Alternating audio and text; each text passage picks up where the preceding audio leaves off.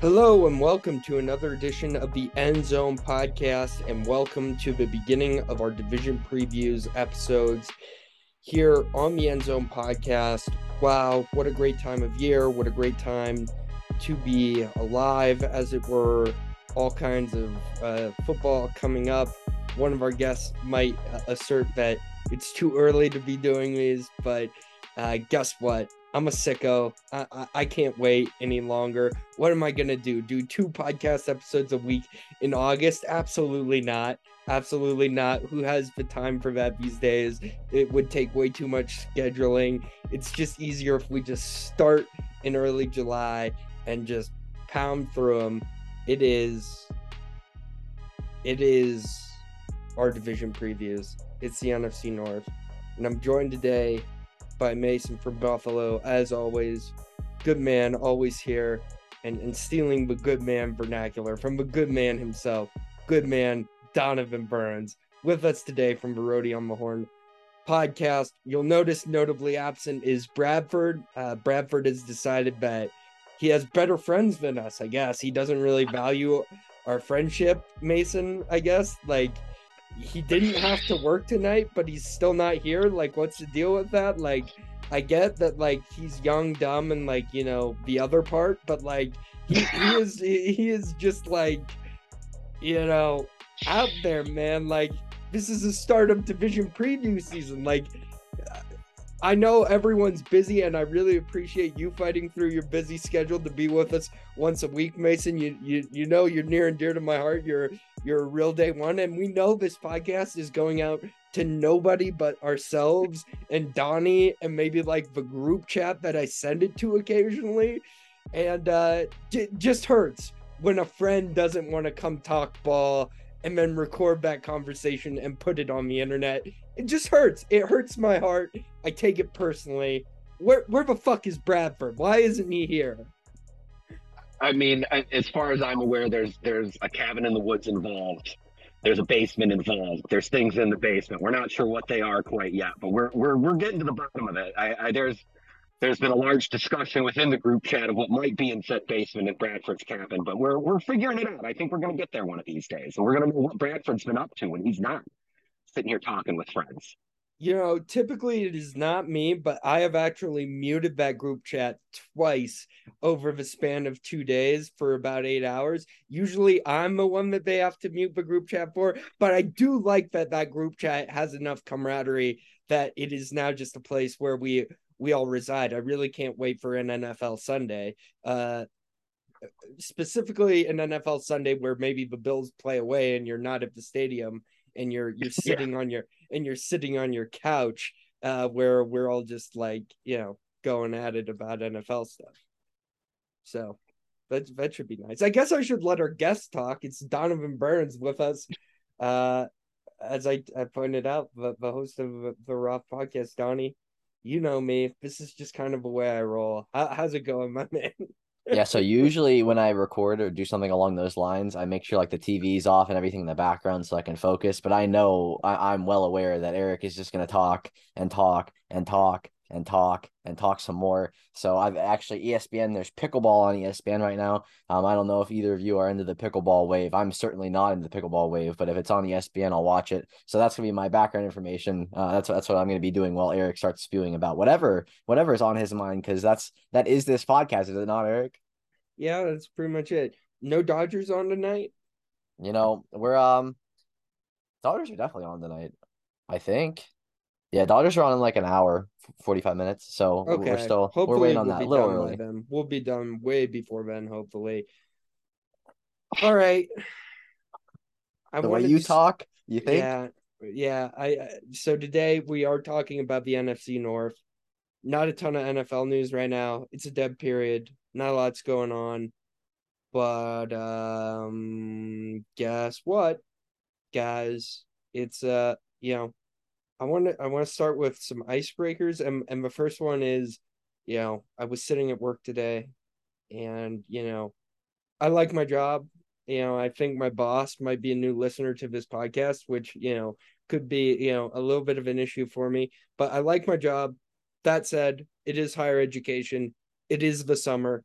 things are a little bit slow right now. And like, I, I've got most of my projects under control and I'm brainstorming other things to do, but I do occasionally, you know, have twenty or thirty minutes of downtime in the span of like, you know, three or so hours. And I'm usually there for like seven or eight hours. But uh, you know what I found myself thinking about today? Football, specifically the Atlanta Falcons. Uh, I went back and I watched all of Desmond Ritter from last year. And uh, yeah, you know, I have some thoughts on Desmond Ritter, but um, yeah, I just, that was just a, a way to open up this conversation. Like, am I just a crazy person, or have you guys thought started thinking about football yet? I have my football magazines. Like, I'm kind of just in a football mood. Like, I when basically from after the N F L draft to this point in the summer when all the other sports are dead, I give up on paying attention to the N F L. I stop listening to N F L podcasts and stuff like that, and I just kind of do this show slash take a break and talk about basketball or whatever. And now we're here, and it's like, okay, I'm binging Mina Kimes. I'm binging around the N F L. Like, I, I just want all the information pouring into my brain before August hits. And then when August hits, it's going to be so much more information as well. Are you guys there yet? Has football started invading your brain? I think I know Donnie's answer, so I'll start with you, Mason. Um... To some small degree, but unfortunately right now, uh, one of the main places that I tend to just troll around and enjoy my little football chats is on Reddit. And uh, Bill's Reddit's a hot mess right now. Uh, oh, is Stephon Diggs going to quit the team? Is Josh Allen going to light his house on fire and then take a new girlfriend there to have sex with her in the ashes? Like, it's an absolute fucking dumpster fire right now, and I just can't. I can't mentally deal with those human beings. So I'm still a, a bit checked out on it at the moment. Okay. That's good. Well, I appreciate you looking at some E S P N dot com depth charts for today. I do I do appreciate that. I, I do think I have a solid amount of N F C North uh, information. I started with like what I considered the quote unquote boring divisions first. Uh, we might, you know, I, I think we'll do the A F C East next week, which is exciting and, and should be lots of fun. But I, I think at some point here very soon, we're going to have to do the N F C South and just get that over with. But uh, Donnie, any football thoughts creeping into your mind, or is, is this, I'm just a crazy person, right? Uh, pretty much, you know, I, I did a little bit of research, obviously, so I didn't come on here and look absolutely foolish with uh with what I was saying. However, uh, it is it, we're two months uh, and a day away from the opening kickoff of the N F L season, and I feel like two months, uh, uh two months from anything. There's a lot that could happen in two months. I could physically, I could lose a leg in the next two months. Obviously, knock on wood. Hopefully, it doesn't happen. Um, but you know, we're just, I, I personally, th- there's other things going on uh, in, in the world of sports. Obviously, uh, basketball and hockey just ended. Baseball still going on. Uh, I'm not focusing on football yet. Give me, give me till like a week before preseason, and then I'll, I'll lock in for you. I'll get you some, I'll get you some more thoughts on that one. But for now, we're, we're really, uh, we're staying away pretty much. All right. Not even college football. You haven't no. even started thinking about college football. No, yet? G- give me two weeks until the college football season, and I'll, I'll do a deep dive. I'll spend. Uh, I'll I'll lock myself in the corner at my desk and sit there and look through every everybody. But for now, we're, we're it's just too early. There's there's too much. There's too little going on for me to care. Like I I need more storylines. I need once E S P N starts talking about things that, that are more relevant instead of, you know, just whatever whatever was going on three weeks ago. Uh, we'll start we'll start talking here. But for now, it's it's a little too early for me, Eric. It's a little too early. All right. Boys, I wanted to ask, you know, Undisputed going on a little bit of a break here. Obviously, I don't think I, any of us watch Undisputed. Um, I think we just, like, know it exists. I don't know. If you could, like, put Skip Bayless in a torture chamber with, like, any one person that wasn't Stephen A. Smith to just, like, create the most violent and explosive debates on the internet, like, who do you think it would be? I just I just want to throw that question out here to the masses. I think it needs to be a three-way death match uh, between him, Colin Coward, and uh, Nick Wright. I think you get the three of them and then you just let them hot take at one another until one of them dies. I think that's solid. Oh, and I'm lost. Yeah, I, I think I think that is that that's that's solid. Charles Barkley, I would not hate. I, I don't. I, that would I, be I don't, awful. I don't. I don't see how that would really work. It would be horrible. Or stay Eric. on the rails or be good television. But I like... saw the tweet about that, and I sat there for like a good thirty seconds just thinking about the back and forth exchange, exchanges you would get. It just it, it would it would blow my mind how stupid. Obviously, it'd be great T V. So that, that is the one caveat to things. If you're looking for great T V, you would get it. But just every the substance would be so horrible. Like I don't. Could you put up with like watching that on a regular basis? No, I don't think anybody in this world could really. Yeah. Oh my God, I'm back.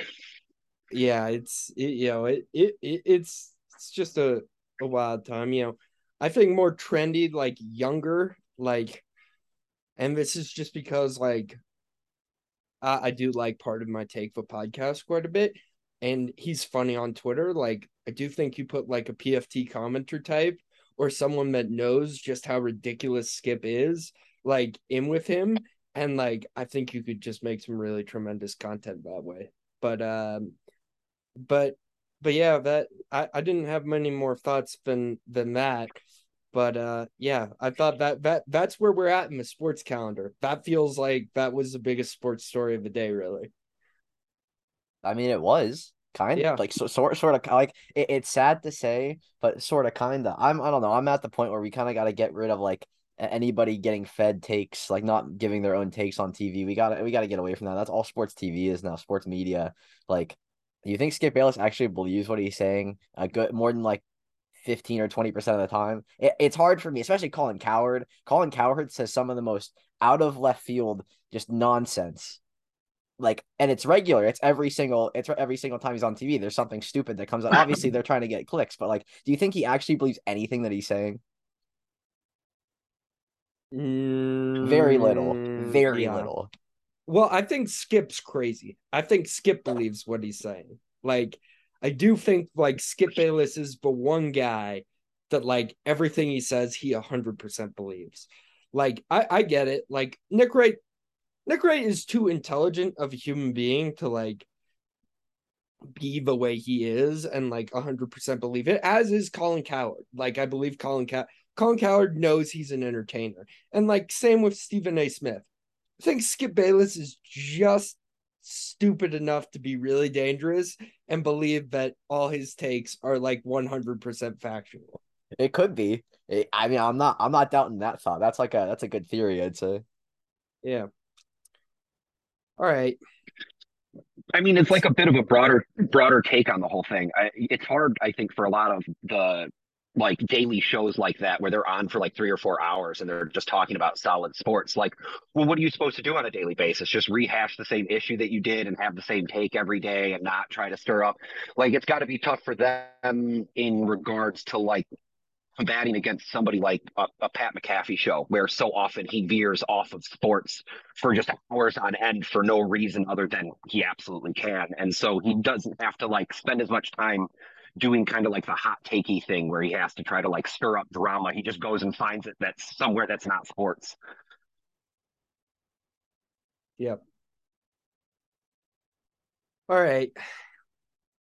Let's get to it. The N F C North. Yeah, you know, I always do these division previews slightly different. You know, Donnie, I think you've done like three or four of these with me at this point. It's always slightly different. Sometimes I draft like an all N F C North team or like do like position drafts.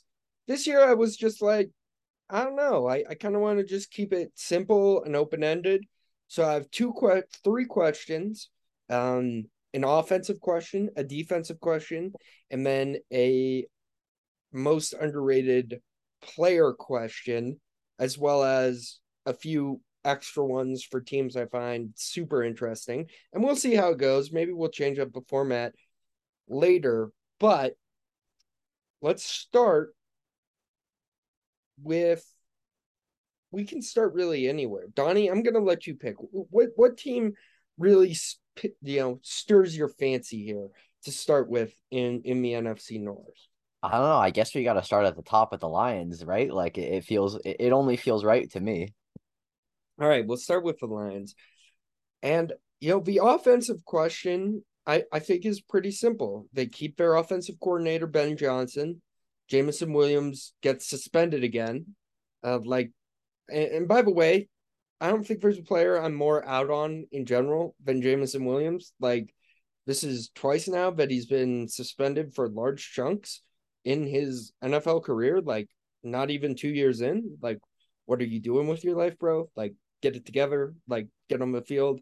Like, I, I cannot take you seriously as a high-value threat if you're just going to spend half the year, every single year, either injured or suspended. And it feels like that's exactly what what he has done at this point. Seems like an immature kind of knucklehead type guy to me that, like, just wish he would, like, be able to get his life together so I could see what this Lions offense looks like with an actual number one right wide receiver, because Amon-Ra Saint Brown, let's be honest, he's a very high value, like, slot guy, but maybe not kind of your typical X receiver that you want to play outside the numbers.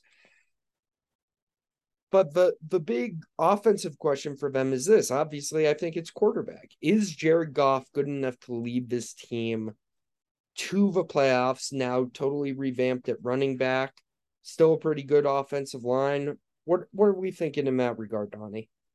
I mean, I would say probably. It feels like at this point uh, we have to factor in, uh, obviously last year was uh, a little bit stronger of a year than maybe you would have anticipated out of them uh, originally getting to nine wins. I don't know if anybody was really thinking, especially with how uh, it felt like mediocre they were at times through the first like six weeks or so of the season. It looked like they were really not a great football team, but uh, things obviously picked up a little bit. I think I think you can say yes, especially considering the division is going to be a little bit weaker this year, uh, which has been noted, you know, pr- pretty obvious, pretty clear. Um, I'm not saying that he's a, a superstar quarterback or anything, but we, we see average level quarterbacks take their teams to the playoffs s- semi-regularly, I would say. And I think you put Jared Goff in like the average level ranking in terms of N F L starting quarterbacks this year. There's definitely quarterbacks worse than him, definitely quarterbacks better than him. No real question there. Uh, weapons are good enough. I I don't I don't really I don't doubt it necessarily as like a,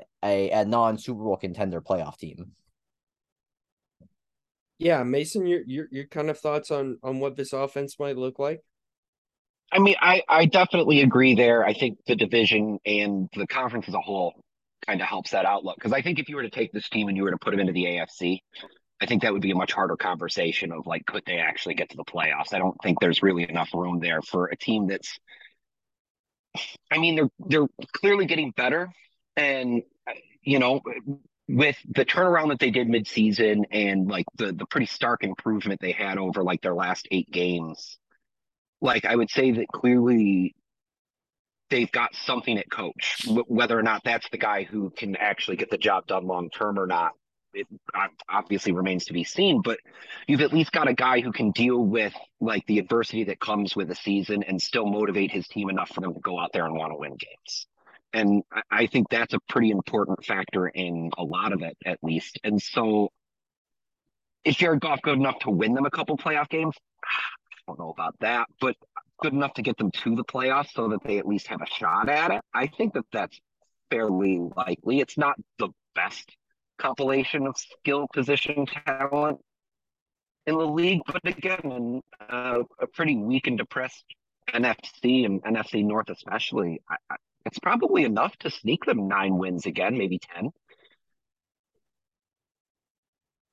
Do we believe in the wide receiving core for the first really half of the season almost? When they didn't have D J Shark last year, they were actually surprisingly not as effective at passing the football down the field. And now obviously he leaves in free agency. It's Josh Reynolds and Khalif Raymond are kind of the two and three wide receivers in the room that accompany Amon-Ra Saint Brown. Like, I like Josh Reynolds a lot. I think he's a really underrated N F L player, but I, I do kind of have concerns with the amount of weapons they have. I think there's a lot on Jahmyr Gibbs to be a very big part of the passing attack early. Donnie?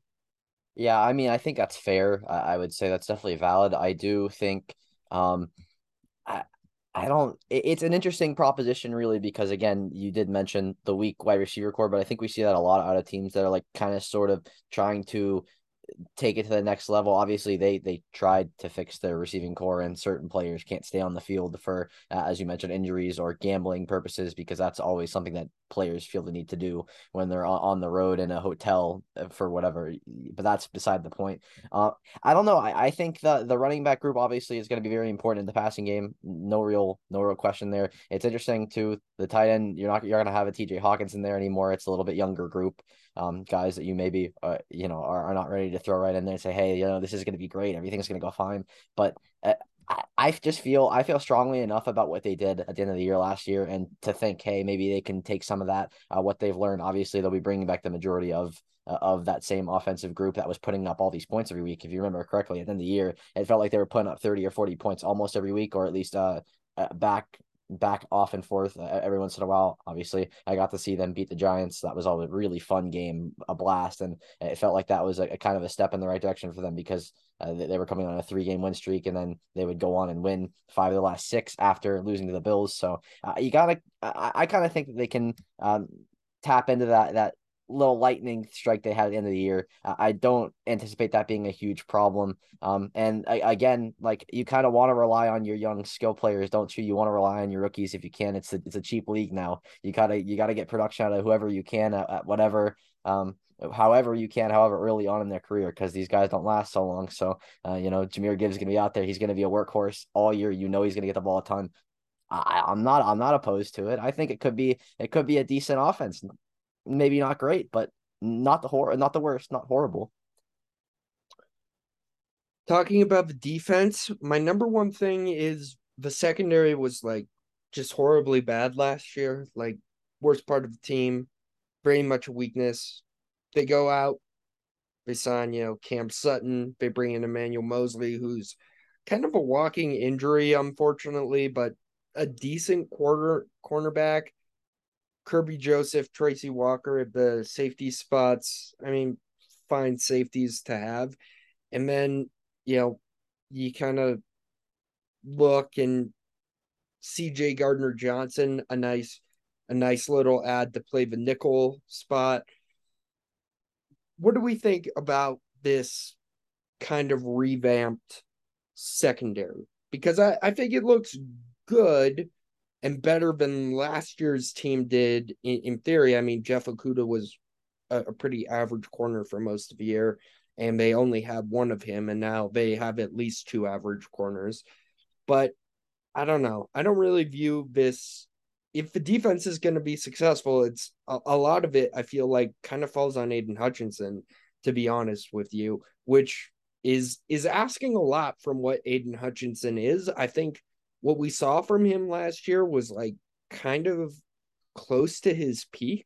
Like, I, I don't expect him to get a ton better. You kind of gave me a look there, Donnie. I, I, I, I wonder if you disagree or not, but like from what it's a hot was, take.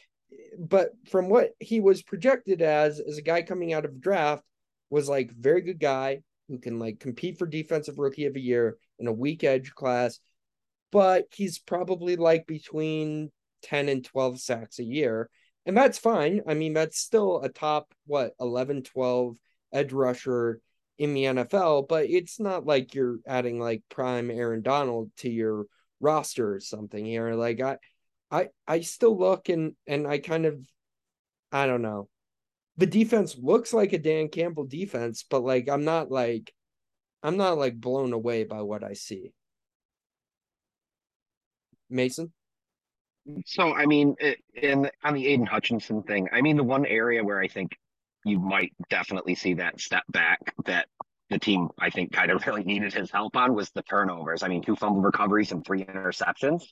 Is that going to happen every year where he's going to be able to turn fields for the team? Like, I don't know if that's necessarily going to be something that's hyper-sustainable. But, I mean, nine point five sacks, that doesn't seem terribly unreasonable for him to continue to get. But I agree, like, the defense overall just doesn't look like a lot better. And half the reason Detroit was scoring thirty-some-odd points a game was because they absolutely freaking had to. Like, they had absolutely no choice other than score thirty-five points or they were getting blown out. Yeah, I, I, I think that's a totally fair point as well. And I just don't know if I trust the Lions as a team that I expect them to score thirty points a game again. I just, I don't know if I trust Jared Goff that much.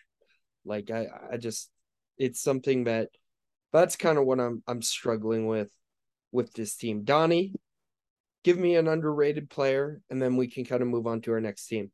It's going to be great here because uh, you just said you don't believe in Jared Goff, but I'm going to go with Jared Goff solely because you asked the question, is he good enough to lead this team to the playoffs? And the fact that you have to ask that question uh, makes me believe that you may be underrating Jared Goff just slightly. So my my thought process here is pretty much there's not that many good quarterbacks in the N F L. Let's just let's let's keep it how it is. Like there there are some some very mediocre starting quarterbacks in the N F L. Baker Mayfield is going to be out there slinging passes uh, for for a portion of this year, guaranteed. And I I you know I love Baker Mayfield and everything he's he's done.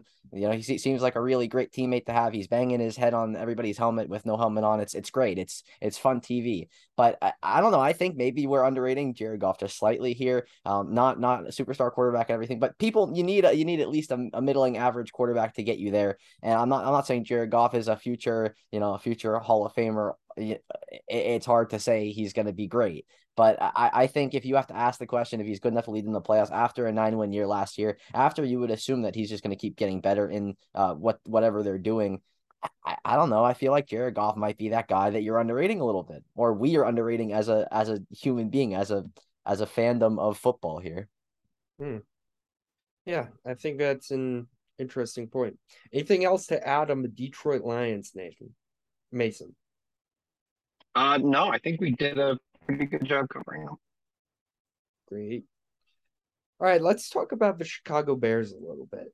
Obviously, uh, kind of, you know, I just want to, like, clarify my thoughts on the Bears. Like, I've been very annoyed by them this offseason, but mainly just because their fans are, like,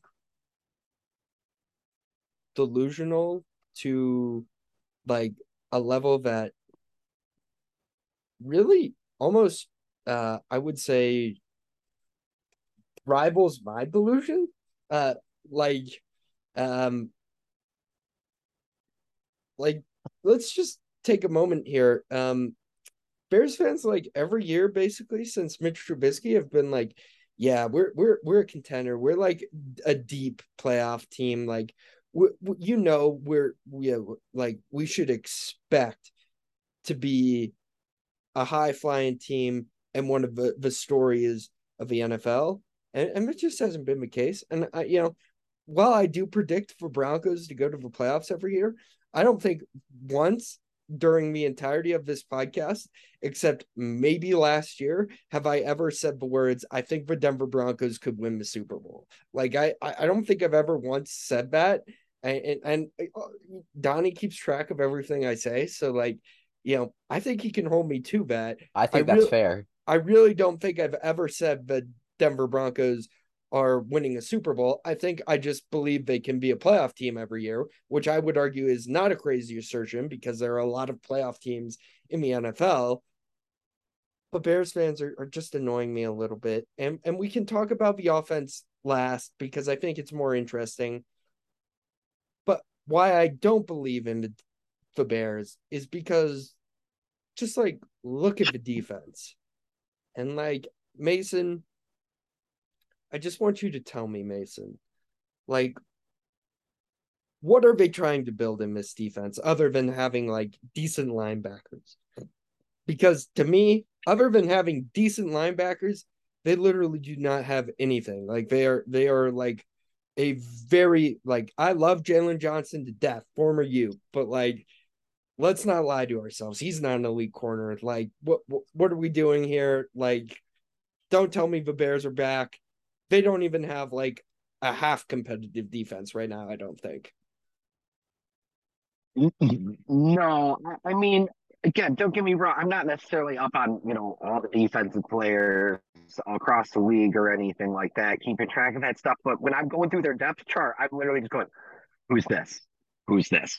Who's this? Okay, I know who Tremaine Edmonds is. Okay, who's this guy? Who's this guy? It's just like, other than their linebackers, it's just like a cavalcade of mildly no-name human beings who I think they're hoping they can string together something productive out of. I mean, there's been coaches in the past who can do a lot with very little, but I mean, I don't think the Bears have shown us that. So, Donnie? You know, I wouldn't say necessarily guys like, I don't know, Eddie Jackson is not necessarily a no-name player. Uh, I think Eddie Jackson is a very... Oh, yeah. Eddie Jackson is... But, but, but... I'm just, I'm just, I'm just trolling. I That's was just fair. Trolling. All right, I'm he, sorry. He's not he's not that old, Eric. Relax. I, I actually, just just to get this out of the way, I have Eddie Jackson as my underrated player because I knew that, that somebody was going to go out here and, and start talking talking mad trash, Eric. Um, But it, it's definitely not... like. The, the the closer to the, the line you get, the worse it gets, I think, and that's a scary reality because last year they were really bad. I, I don't know if you uh I don't know how much Bears football you took in last year, but there was not much pressure, and which means there's there's not much defense. It's just how how football works these days, I feel like. So uh, I don't know if you're you're too far off there, but you know let, let's not slander Eddie Jackson. Let's not slander Tyreek Stevenson, brand new to the team, just drafted out of Miami. How dare you, Eric? Gotta gotta gotta get up on your on your you. But yeah, it's it's it's the Bears, dude. Like really, I, I'm I'm very excited to talk about the offense, very not excited to talk about the defense. And I think even Bears fans, if, if the Bears fans are out here thinking, oh, this is gonna be a good year defensively, they got they got a whole new thing coming for them. All right. The offense. As I pull up my question for the offense. So, okay, they go out, they get D J Moore. They make some moves along the offensive line.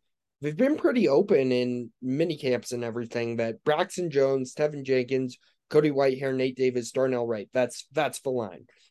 Okay, it's a young line that's like Tevin Jenkins has been pretty good at guard actually, and like Cody Whitehair's a decent sa- uh, decent center. Like we'll see how the tackles pan out and and see what ends up happening in that regard. But they go out.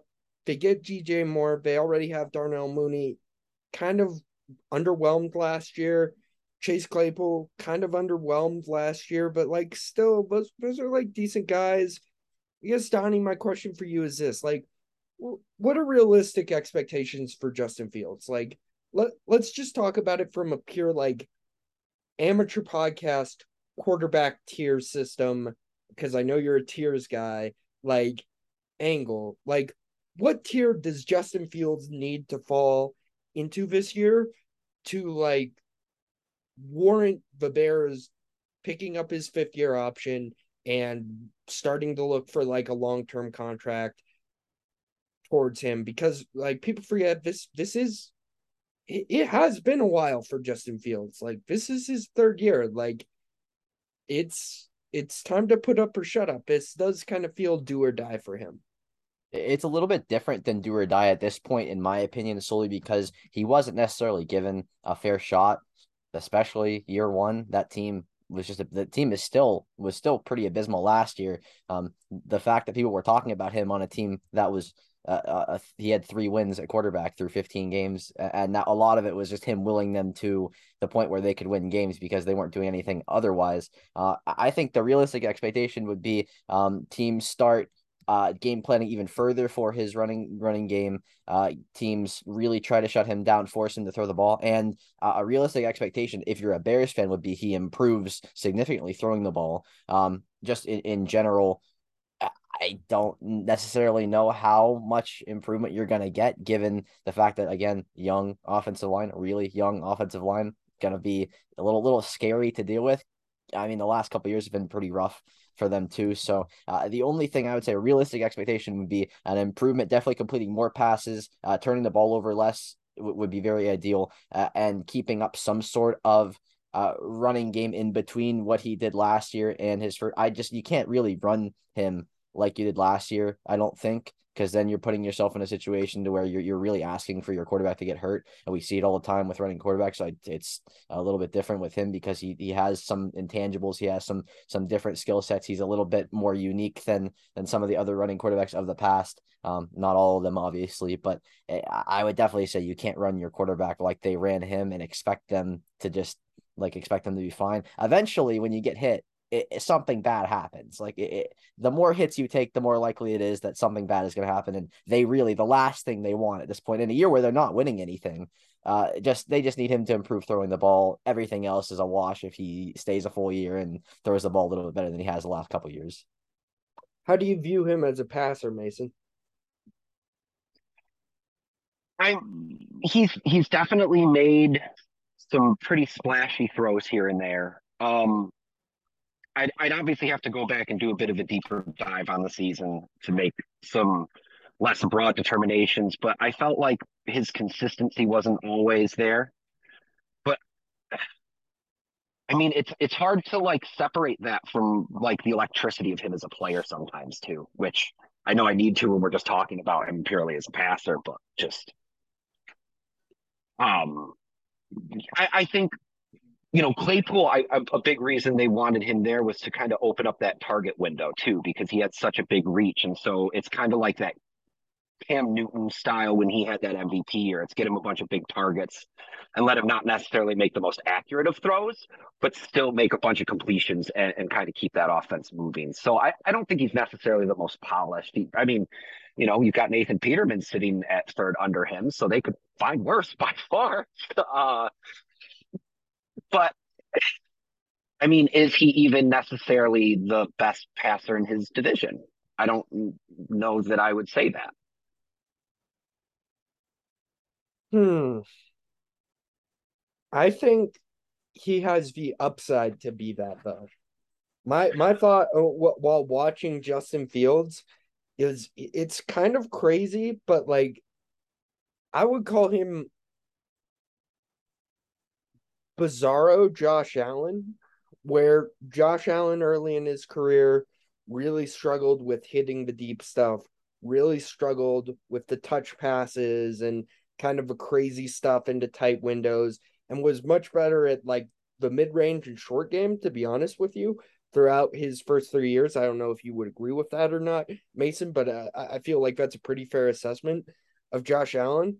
It's almost shocking. Justin Fields is like super good at throwing the deep ball. He has really nice touch. He can make very high difficulty throws off platform, but he struggles with the easy stuff. Like, a lot of the throws he missed last year were just like the underneath, like check down stuff. And when you, you miss that kind of stuff as a quarterback, it's just kind of concerning. I do think he can improve in that regard, but I think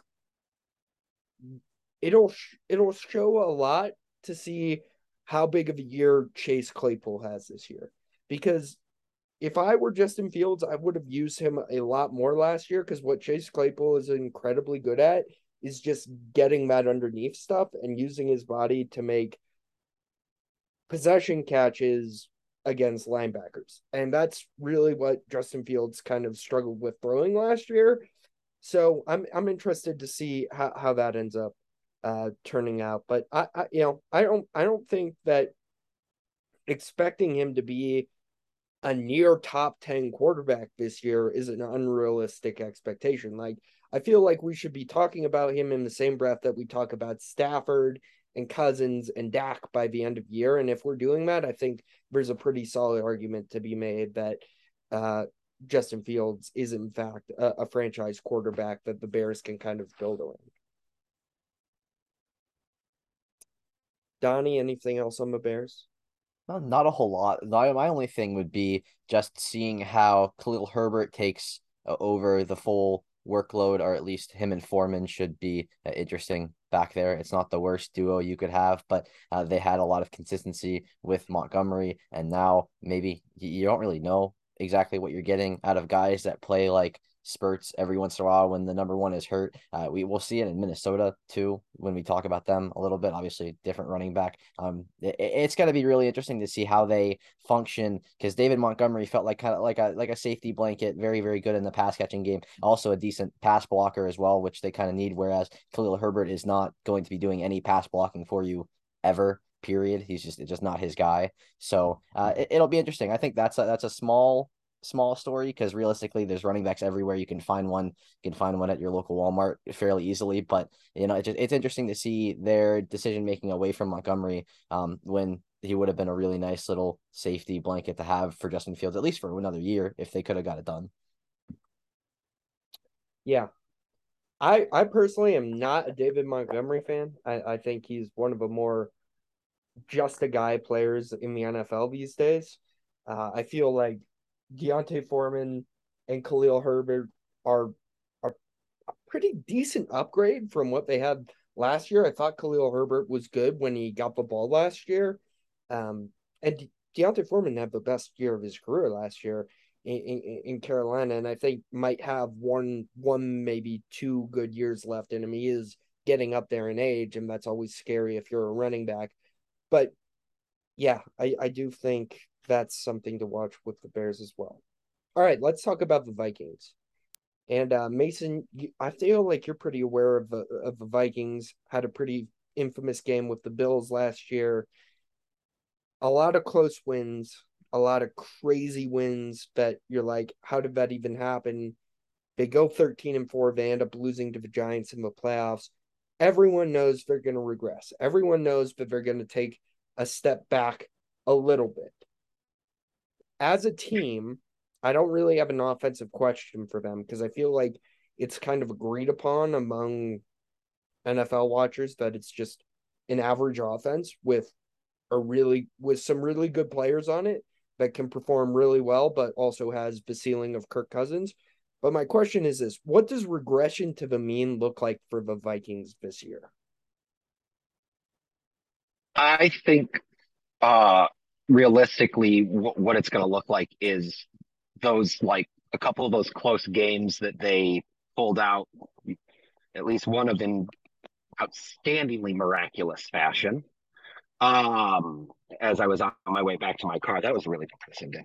Uh, And um, I, I think it means that they're going to lose a couple of those games. I mean, you, you, some of them were so fluky to some degree that it's like you can't consistently ask for replication of that. It's kind of like the idea of a team who gets like those record high turnovers where it's like, well, that was really nice that that defense pulled all of that off, but next year, it's not going to be the same thing. They're not going to be that same turnover machine defense. It's just like kind of you get some of those lucky breaks that you desperately need.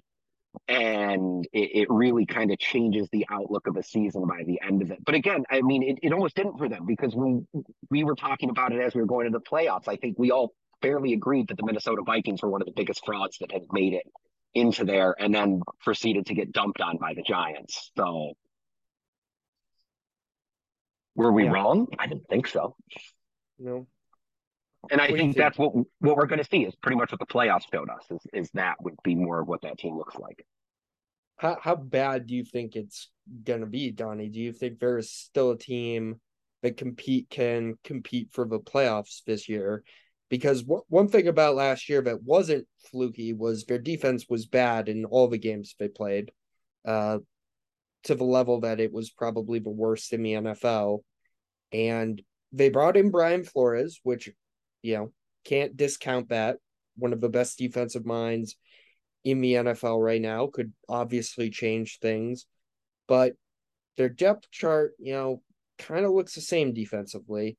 And mm, you just, I, I, I, don't, I don't know. What, what do you think about the Vikings?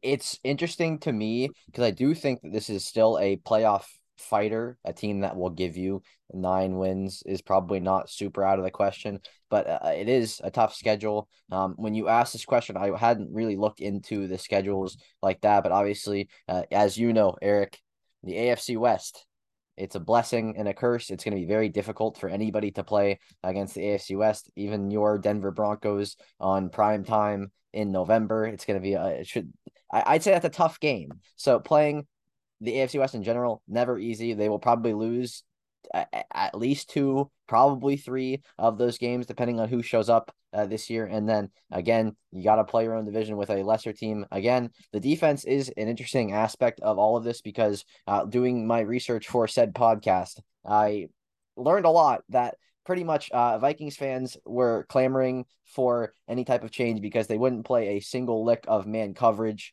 uh, for large portions of the year, and they were trying to stop the big plays, yet every play was a big play against them, it felt like. So that's kind of hard to deal with. But uh, again, they're going to blitz more than double the amount probably than they did last year, which will mean a lot more man coverage probably. I mean, like, you would kind of sort of assume that's the case. So uh, you're not going to see the same defense. It's, it might not be a good defense. It might be an equally bad defense, but you're going to see a different defense. So uh, until they until they prove it on the field, you kind of have to assume they're just going to be crap again, I think. Defensively, at least, you kind of have to assume that that will be the the it, the entire thing holding them back from doing anything outside of Kirk Cousins. Obviously we, we know about that already, but yeah, it really interesting actually, just to, to look into an entirely different defense, but it doesn't necessarily mean it's going to be a better defense. Uh, although Vikings fans would like you to believe that they're going to be back next year. It's another thirteen win season. Uh, in my research, saw a lot of that too. Whole lot of that. Yeah. I'm interested to see what happens with the Vikings. Uh, one last question here before we move on. Is Kirk Cousins the quarterback of the Vikings next year? I'll let whoever takes that one to take that. Yes. Yes, he is. Because they don't they don't have anything else going for them. So that, that's that's the only – is it is it is it the right thing? Is it the smart thing? Probably not. But no, is it no, what's going to happen? Sorry, I, I should I should clarify. Not this year. Oh, I know. You're, oh, I know. Oh, yeah. I know. Yeah, yeah. I, I think I'm. I'm. We're well. We're we're on the same page here, Eric. I'm thinking yes. I would say. Uh, I'd say it's almost a lock that it's going to be that same really? thing again, because I assume that they'll make. They'll have at least a good enough year to where they're a playoff, uh, a playoff hopeful, and they fight until the last week of the season, and then uh, once again, Kirk will be back. It'll be the same team probably for for all we know at this point. It's. Uh, I think they're a little bit of a mess there, but what else they got going for them? Yeah. All right, finally, the Green Bay Packers. Really interesting team to me. Just really interesting in general. The big question is obviously Jordan Love, but here's my question. Forget Jordan Love. Do we believe in the Packers' offensive weapons in general? Because it looks a lot different now than it did under Aaron Rodgers. You know, the mainstays are gone. Allen Lazard's gone. You know, it looks like Christian Watson and Romeo Doubs as your kind of top two receivers, and Jalen Reed in the slot. And then a bunch of guys that are really unproven behind them. And then, you know, same backfield. Aaron Jones, still obviously a very good running back, and A J Dillon, obviously a nice change of pace. Luke Musgrave at tight end. Do we believe Jordan Love has enough around him to, you know, judge him accurately as someone who's getting their first real taste of N F L action for the first time in, in his, what now at this point, five-year N F L career? Like, this is this is really, he's had his time to develop. Um If you're a draft Nick, you almost feel like, wow, like no more perfect scenario, because everyone came in and they were like, this guy has Mahomes upside. Like, if he gets time to sit back and develop, and he did, you know, he, he had four or five years to sit behind Aaron Rodgers, get to learn the Matt LaFleur scheme. Do we think he has the weapons now around him? And do we think the offense is good enough For, for him to have a fair shot to succeed, Donnie? No, probably not. It just, it, it's really hard, I think, to not have any type of veteran presence at all in your receiver room. And it's like, they don't, there's nothing there. It's, it's crazy. It's a stark change to what you would have expected, what you would have seen five years ago. You're seeing all these, uh, early thirties or, you know, mid late twenties receivers in the room, and now you've got twelve year olds uh, at every spot around the table. There's no nobody with any real experience, um so I, I would say that's probably very, very detrimental, all things considered, um to Jordan Love's potential success. And then just in general, like, it's not like this team was working for Aaron Rodgers, really. Like, it Aaron Rodgers was not great. he was not, he wasn't horrible. He was, he was not what you would expect out of Aaron Rodgers. Obviously he was just a, a little bit worse than what you would have hoped to get out of Aaron Rodgers last year. But uh, again, it didn't work for him. I, I don't think it'll work for Jordan Love. I don't think it would work for Sean Clifford or whoever else they have behind Jordan Love. Um, it, it's going to be, it, it'd be a very tough sell for me to, if you told me, hey, this is going to be a, an average level receiving core throughout the year, I would say, yeah, pro- probably not. We're going to, we're going to be waiting for, um, it's, it's going to be a minute till the Packers have a real receiving weapons that matter. I think. I, I'm going to push back. I would slightly disagree on that. I think you saw enough from Christian Watson last year to consider him at least a good N F L starting wide receiver. I think Romeo Doubs showed enough flashes last year. And here's why I believe in Romeo Doubs. Because last offseason, the hype out of Packers training camp was Aaron Rodgers being like, Romeo Doubs is the real deal. And like, he's going to get there and be like my number one target at some point. Now, obviously, Aaron Rodgers was never healthy last year, kind of quit on the team, like it didn't really work out. But I truly believe if he had stayed this year, Romeo Doubs would have been a guy he's looking at, and all the reports out of O T As are saying, you know, Romeo Doubs looks spectacular, and like he and Jordan Love went and trained together, and and all this stuff. Now, am I saying they have the same caliber of of weapons as like the Bengals or the Eagles or anything like that? No, ab- absolutely not. But I do feel like this is an average N F L wide receiving core.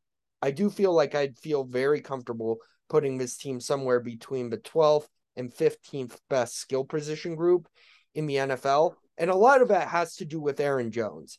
And a lot of that also has to do with Matt LaFleur, who with, you know, the corpse of Aaron Rodgers still led the Packers to a pretty successful season and who has always relied more on the running game than he has the passing game. I don't know. I think a ton of it depends on David Bakhtiari's health, which let's just face it, he hasn't been a healthy player over the past three years. Uh, you can't count on that. But Elton Jenkins is a very good, you know, a very good player that kind of slots into that left tackle spot when Bakhtiari gets hurt. You know, I, I don't know. I sneaky, I sneaky kind of like the Packers to win this division. As we kind of wrap this up here. I really do. I sneaky do. And it's because of the defense. And, and I know we say this every year. We do say this every year. We say, wow, look at this Packers defense. But problem is this Packers defense, like, they never play all at a really high level at the same time. Like, they they they all go off at, like, different times. Like, the only one on here that's consistent is Jair Alexander. Like, That that's just the reality of the of the situation. Rasul Douglas, Eric Stokes, both had good moments last year. Guess what? When Eric Stokes was playing really good, Rasul Douglas was a liability. And when Rasul Douglas was playing really good, Eric Stokes disappeared off the field and wasn't able to get on. They got Rashawn Gary back, I believe. You know, Preston Smith's still there. Devontae Wyatt is a guy I like a lot. Kenny Clark is, is I, I think, pretty underrated as, as a as a defensive end. I do think that just on, on paper, in practice, who knows? But on paper, this is no doubt the best defense in the division, to me at least. Am I crazy to say that, Mason? I don't necessarily think you're crazy to say that. I think that that, again, on paper, right now, as it stands, this is probably the best defense in that division. Um, again, once game time comes on and some of the rookies get to show what they've got, that could definitely change, but just the collection of talent they have is definitely looks better than what everybody else has going on. Yeah. I think I found uh, today the...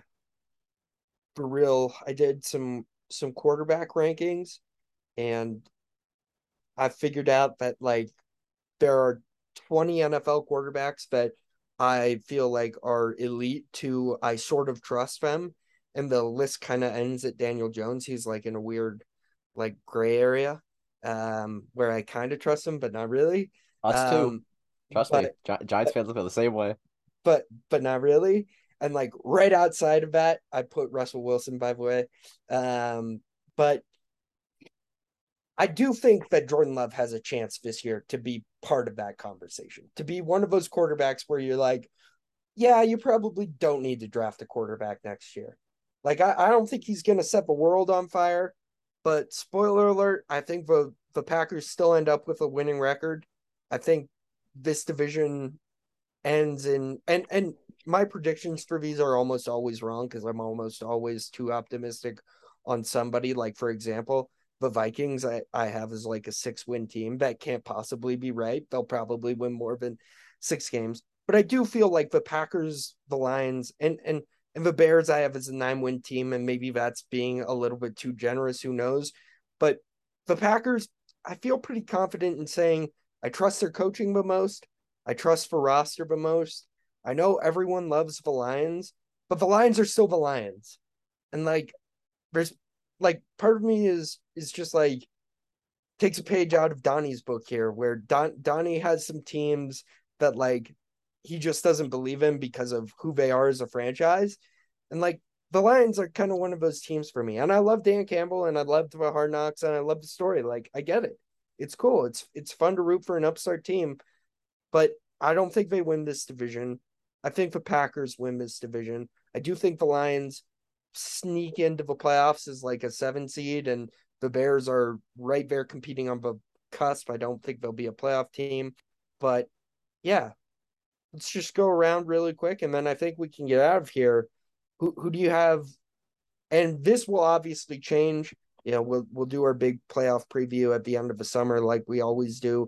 It might change as we talk about more of these, but as of today, as of our first division rankings, like which of these teams do you do you think wins the division, and do you think there's another playoff team, Mason? No, I think that they're sending one this year. That's it. Yeah, I, I mean, again, I know it's a, a pretty weak conference. I don't think it's that weak. I, I think when push comes to shove, we're going to see a lot of mediocre football from the North. And I don't think that's going to be enough to get more than one of them out as a division winner. Who do you think wins the division? Honestly? I beat the Lions. I think that's who I'm going to ride this year. I think I'm going to going to just go with the Lions, and I'm just going to go with my heart because that's who I want. That's who I want to win it. And, and they might not be the most talented roster, but damn, they got heart.